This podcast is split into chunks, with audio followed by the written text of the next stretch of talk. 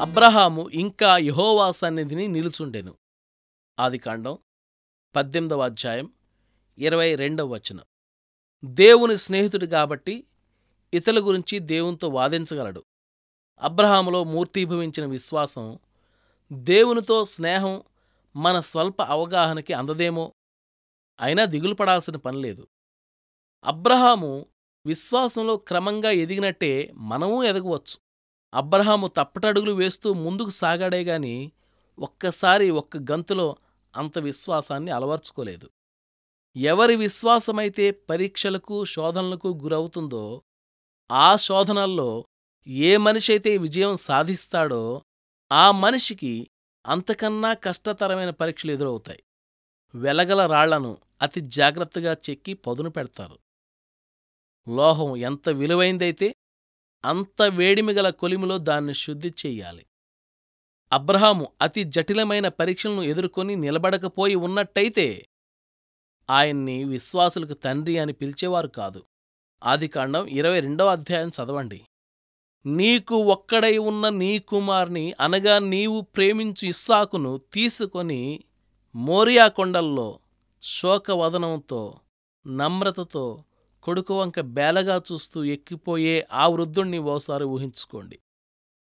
తాను నమ్మకంగా ప్రేమిస్తూ సేవిస్తూ వస్తున్న తన దేవుని ఆజ్ఞ మేరకు తన బంగారు కొండ తన కొడుకు తన ప్రక్కనే బలిగా చనిపోవడానికి నడుస్తూ వస్తుంటే ఆయనలో ఏ భావాలు చెలరేగాయో ఎవరికి తెలుసు? దేవుడు మన జీవితాల్లో జోక్యం కలుగు చేసుకుంటుంటే విసుక్కునే మనకు ఇది ఎంత ఖచ్చితమైన గద్దింపో చూడండి.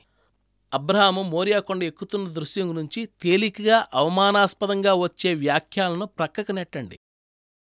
యుగ యుగాల వరకు మనుషులంతా పాఠం నేర్చుకోవలసిన మహత్తరమైన దృశ్యం అది. దేవదూతలు అప్రతిభులై చూశారా దృశ్యాన్ని. ఈ వృద్ధుని విశ్వాసమే ప్రపంచమంతటా ఉన్న జనుల విశ్వాసానికి ప్రతీకగా ప్రాకారంగా నిలిచిపోయింది. తొట్టుపడని విశ్వాసం ఎప్పుడూ దేవుని విశ్వాస్యతని రుజువు చేస్తుందన్న సత్యం ఈ సంఘటన ద్వారా స్థిరపడాలి. అంటే మనలో విశ్వాసం ఉంటే దేవుడు ఎప్పుడూ దాన్ని వమ్ము చేయడు. కాబట్టి ఈ విషమ పరీక్షకు తట్టుకుని విశ్వాసంతో విజయం సాధించినప్పుడు దేవుని దూత అంటే ఇహోవా లేక దేవుని వాగ్దానాలన్నీ సార్థకమైన పుణ్యమూర్తి యేసుప్రభు అబ్రహాం భుజం తట్టి అన్నాడు నీవు దేవునికి భయపడువాడవని ఇందువలన నాకు కనబడుచున్నది. నువ్వు నన్ను గుడ్డిగా నమ్మావు నేను దానిని వమ్ము చెయ్యను నిన్ను కూడా నేను నమ్ముతాను. నీవు నా స్నేహితుడివి. నిన్ను నేను ఆశీర్వదిస్తాను. నిన్ను ఆశీర్వాదంగా చేస్తాను. అన్ని కాలాల్లోనూ ఈ కథ ఇంతే. ఇకెప్పటికీ ఈ వైనం మారదు.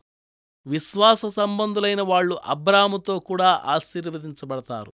దేవునికి స్నేహితుడిగా ఉండడం అన్నది మామూలు విషయం కాదు.